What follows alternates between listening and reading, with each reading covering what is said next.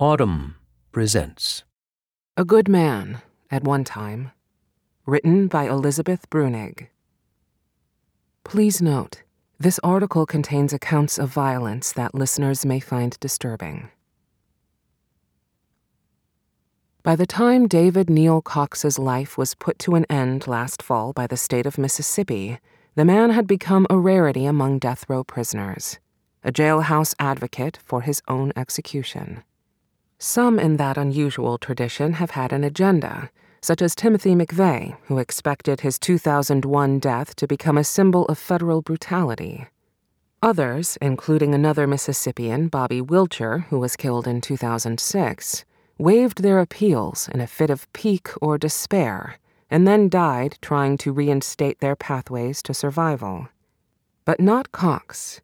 No ardent supporter of capital punishment could have found their passion for the practice better matched, or their reasoning for it better embodied, than in the 50 year old man's raw boned frame. The state of Mississippi wanted Cox dead, and Cox did too.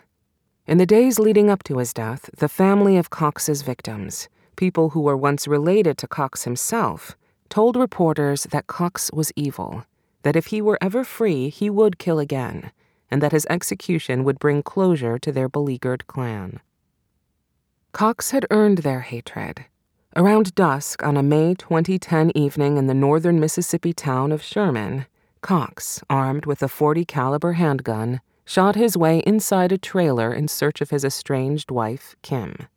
Cox was apoplectic.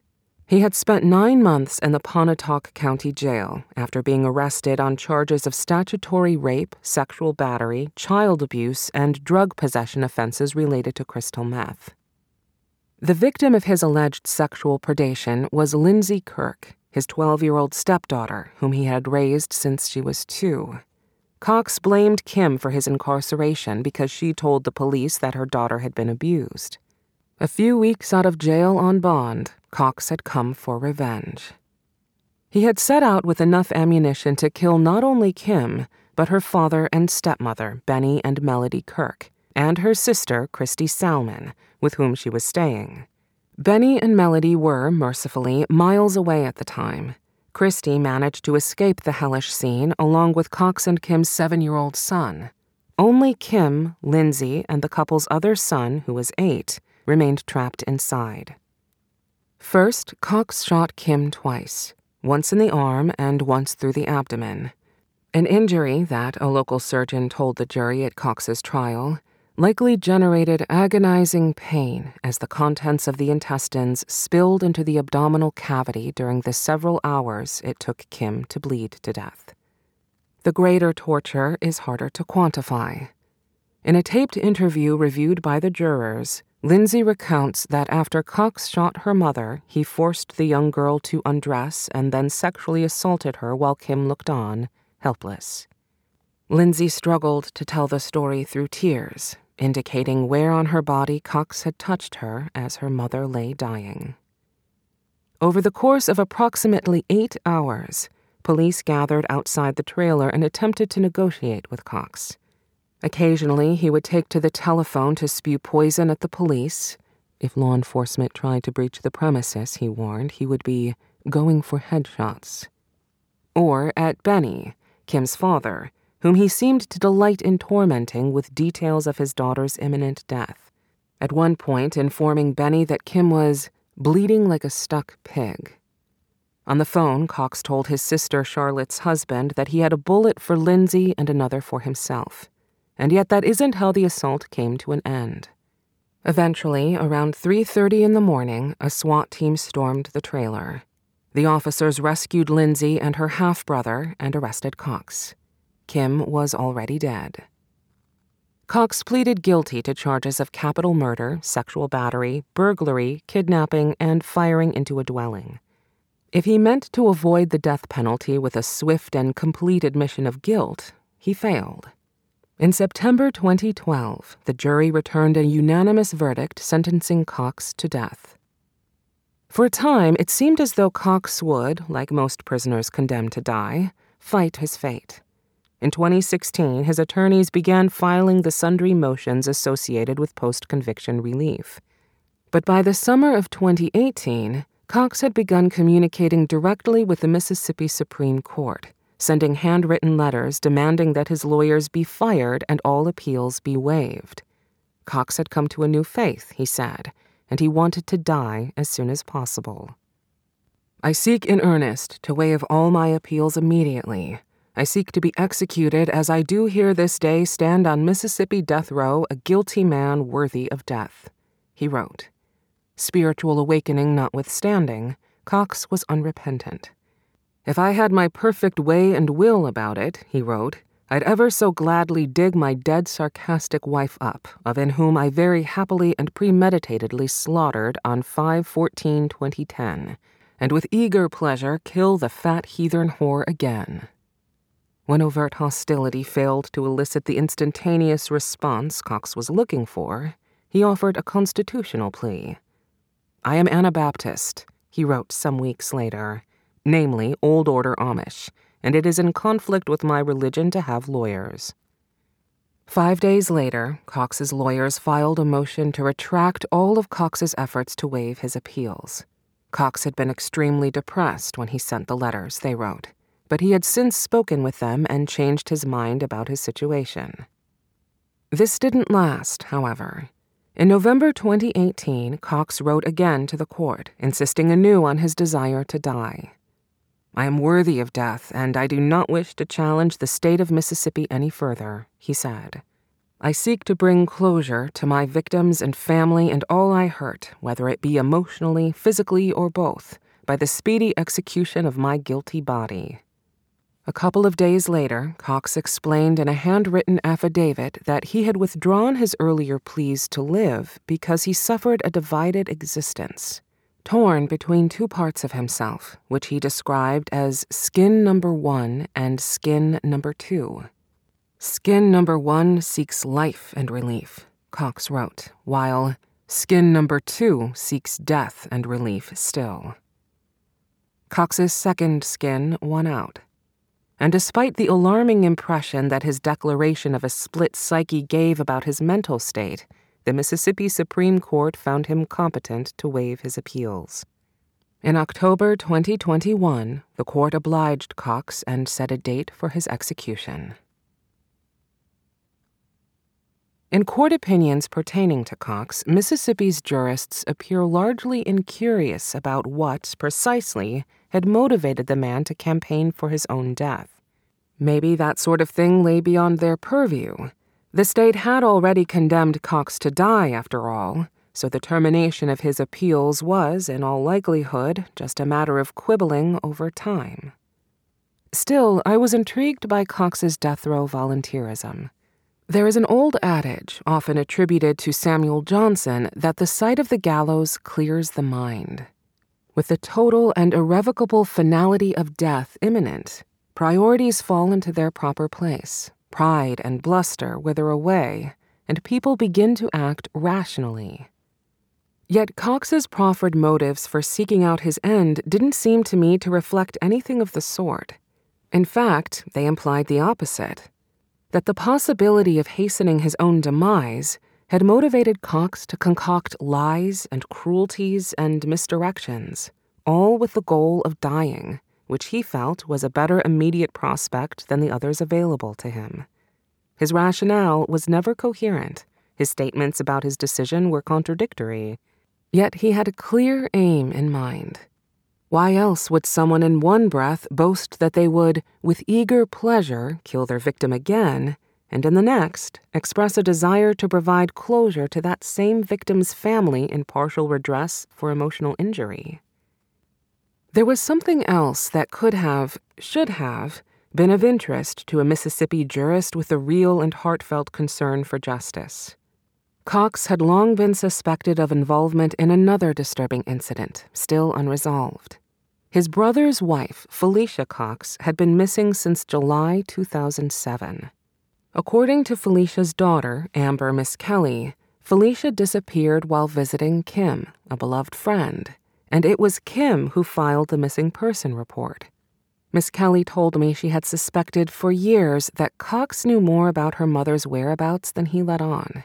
and had even written letters to him in prison begging him for information.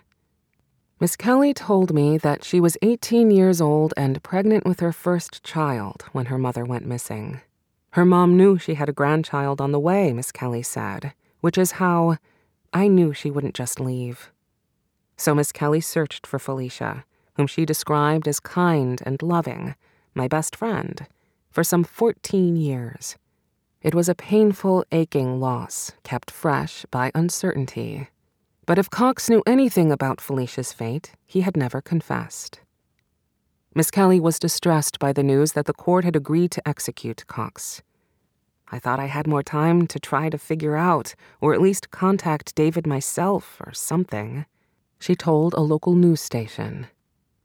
If anyone was ever going to learn what had happened to Felicia or the location of her remains, Miskelly thought, it would come down to Cox himself and the bloody war between his two skins.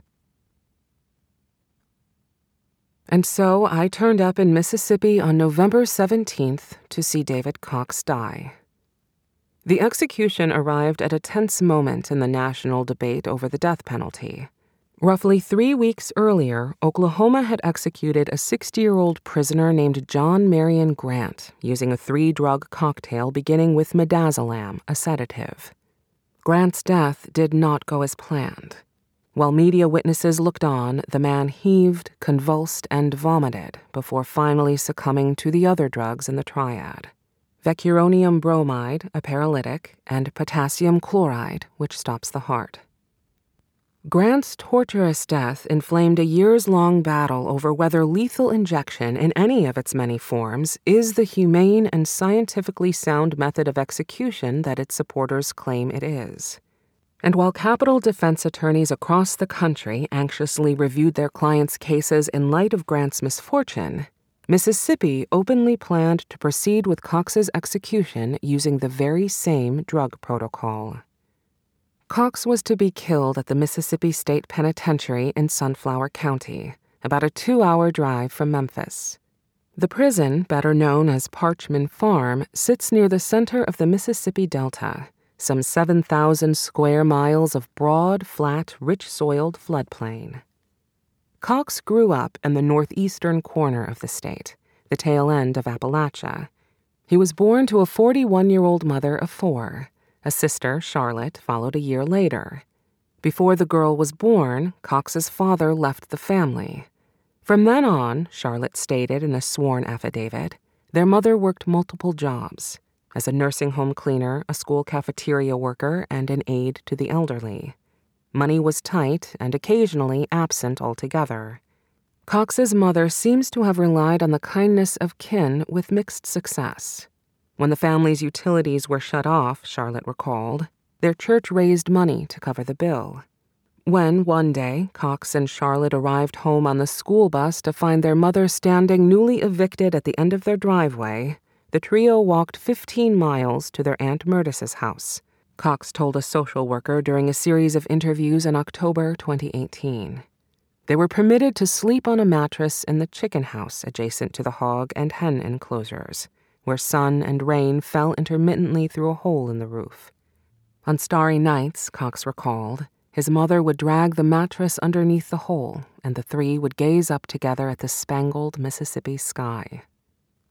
An itinerant and impoverished childhood gave way to an adolescence rife with substance abuse, neglect, and despair. Cox, who had been placed in special education classes in elementary school, dropped out in seventh grade. By then, he had already been huffing gasoline on a daily basis for years, a habit that would persist into his adulthood. When he huffed, he told the social worker, he was no longer a pissed off loner. I was no longer hungry, was no longer ugly, and he loved the feeling of not being me. Cox and Charlotte sometimes stayed at their father's house, where Cox alleged that he witnessed his father sexually abusing his sister on at least one occasion. Their mother, Cox recounted, feared informing social services out of concern that the children might be put into foster care due to the family's abject poverty. Cox left home at 19 to work on a farm. By age 25, he had become a commercial truck driver. I thought of Cox's life on the road during the drive south from Memphis.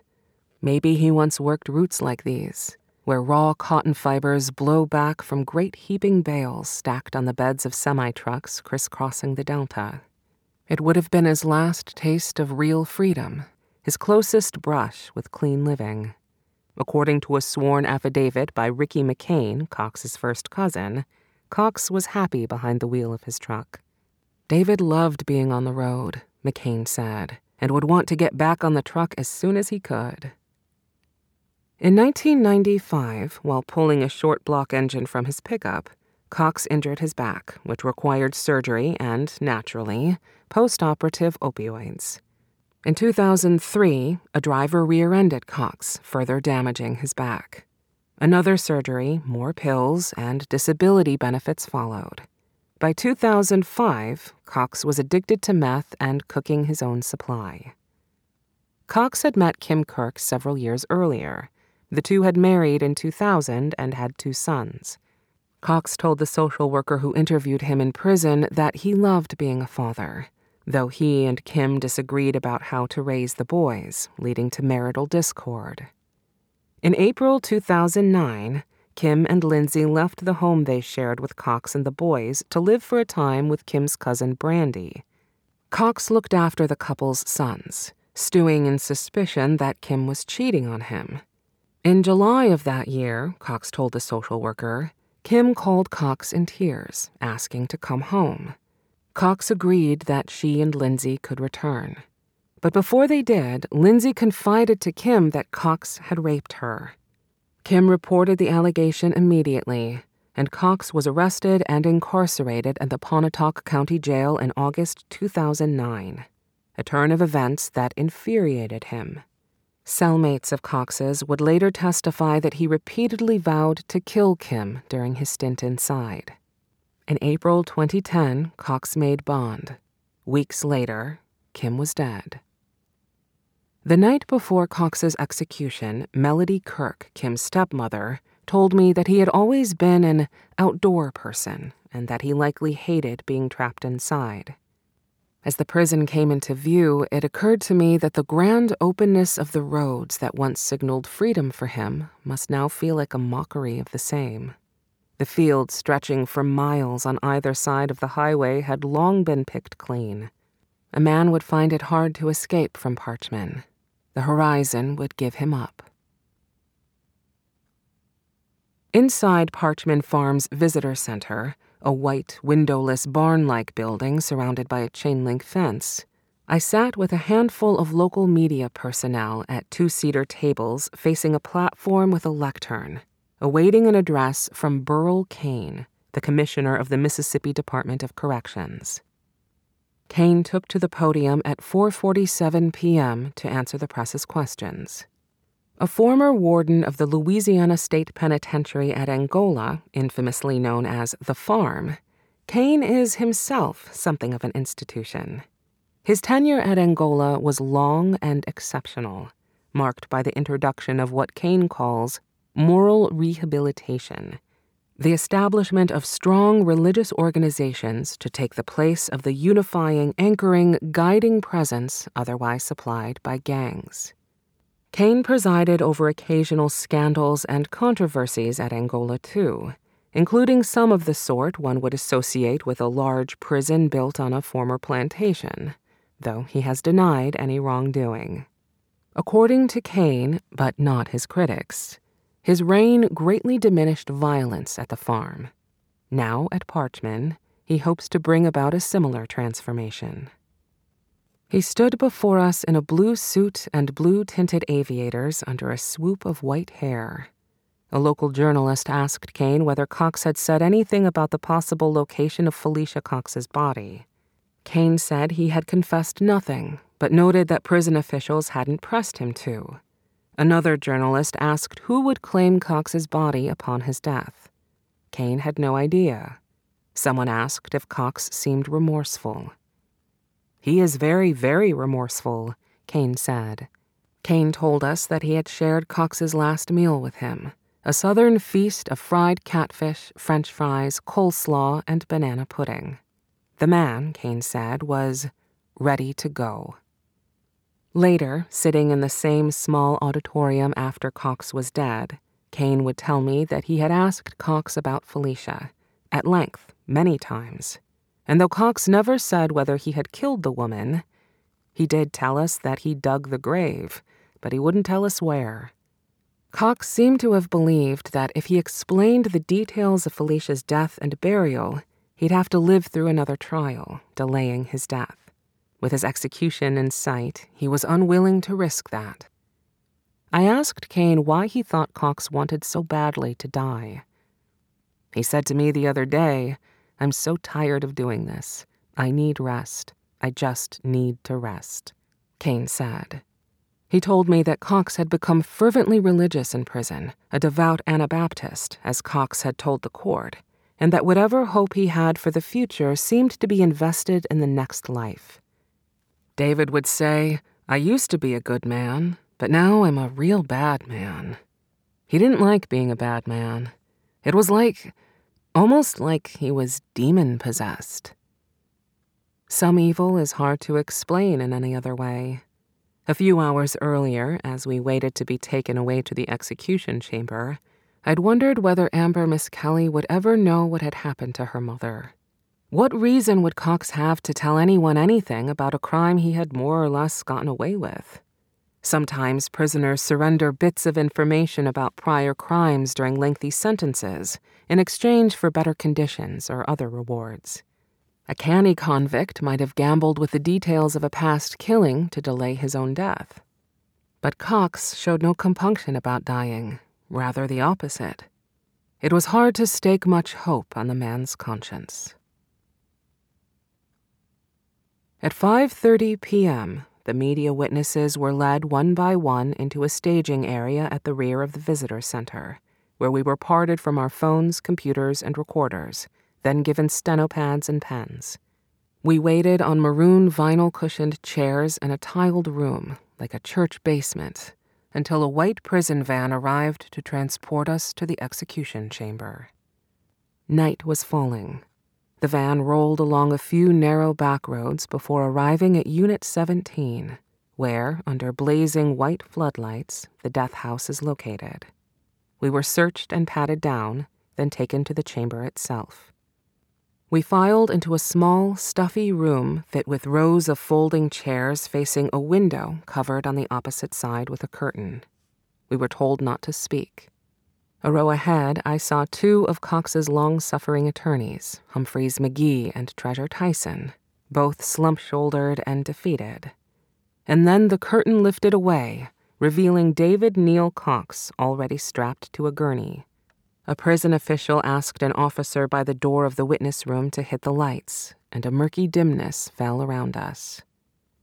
Cox looked peaceful, or resigned, or maybe just worn out as tall and lanky and awkwardly proportioned as ever, dressed in a red prison jumpsuit, a needle already in his arm.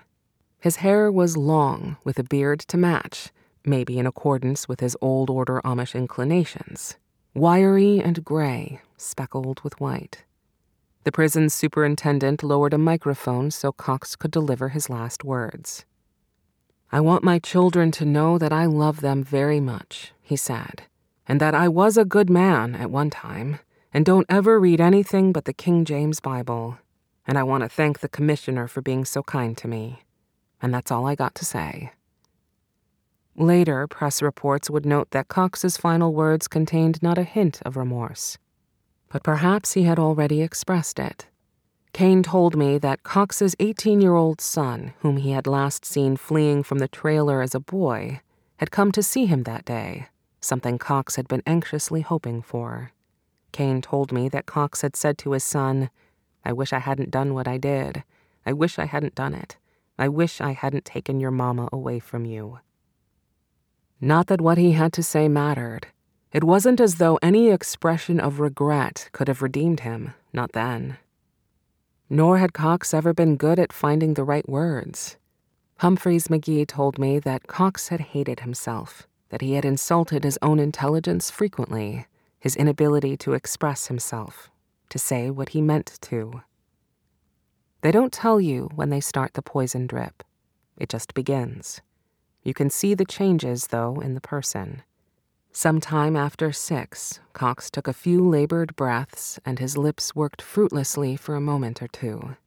His skin began to appear livid to me, then shades of violet settling near his ears, and then a long stillness. A woman with a stethoscope stepped forward and declared Cox's time of death to be 6:12 p.m. The curtain dropped, the lights came on, and they herded us back to the van. I read the statement Cox's attorneys issued after his death the next day as I traveled home. Cox had asked his lawyers to say that the inhumane prison conditions at Parchman had factored into his decision to give up his appeals. Vermin ran rampant inside the prison walls, Cox told McGee rats, mice, spiders, cockroaches, snakes, opossums. There was no air conditioning during the long southern summers. The humidity control was so poor, Cox said, that when it rained outside, it rained inside, with water falling from the ceiling. Cain says that most buildings in the prison are now air conditioned and have undergone cleaning and repairs. I thought of Cox peering up at the stars through the hole in that chicken coop he'd lived in with his mother and sister, with the fowl and pigs squawking and shuffling nearby. Everything had ended more or less the way it had begun for him misery to misery, isolation to isolation, dust to dust. I went home. The holidays arrived. Cox haunted my thoughts. McGee had told me that Cox had said he wanted to die so he could experience something in the next life that he couldn't in this one. He recalled how Cox had reminded him to treasure his family and friends because he himself had lost all of those relationships, or destroyed them. And I didn't contradict him, McGee said. I wanted to tell him, You do have friends. But I just let him talk. In the end, the monster of North Mississippi was a wizened, miserable old man, alone in the world and hounded by guilt and shame and ceaseless pain. Cox had never wanted to be himself. Hardly anyone had ever seemed to want him for any reason at all, and the American criminal justice system had only confirmed what he had perhaps always known that he was worthless. His life was worthless. There was nothing in him of any value to anyone, and the only good he could do, even for his own children, was to die. Much of his personal hell was of his own making and he had no fixed presumption as to whether the next life would hold more or less of the same. Still, Cox's better skin spared time for one last act. On October 26th, after the court had set a date for his execution, he drew a map of the area near his mobile home where he had buried the body of Felicia Cox. He attached a waiver permitting his attorneys to share the information after his death and mailed the documents to their office, trusting that they would disclose what he had asked. And then, a day before his execution, he dictated a letter for his attorneys to transcribe and deliver to Amber Miskelly. He apologized for taking your mom away. Roughly a month after Cox was killed on December 12th, Felicia's remains were recovered from the site Cox had indicated. Felicia hadn't done anything wrong, Cox said in his final dictation. He said that her death was senseless. He said that he shouldn't have harmed her. He said that he prayed for forgiveness.